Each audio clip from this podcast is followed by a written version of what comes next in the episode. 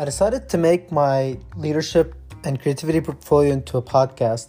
The reason I decided to make it into a podcast because I really enjoy listening to podcasts myself. So I felt like this would be something that is true to myself and something that I would enjoy making. Um, I've wanted to create a podcast uh, on my own just for fun for a while now. So I feel like this could be a great opportunity for me to uh, try out podcasting.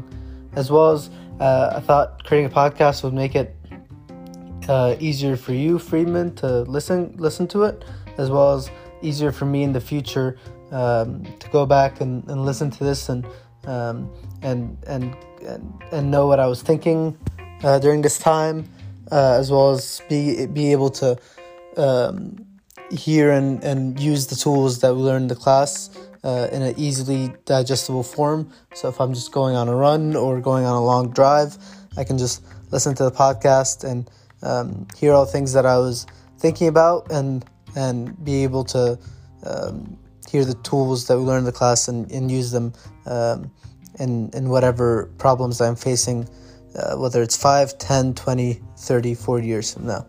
Um, so that's kind of my thought process why I decided to make this into a podcast. Um, hopefully, turns out pretty well. We'll see.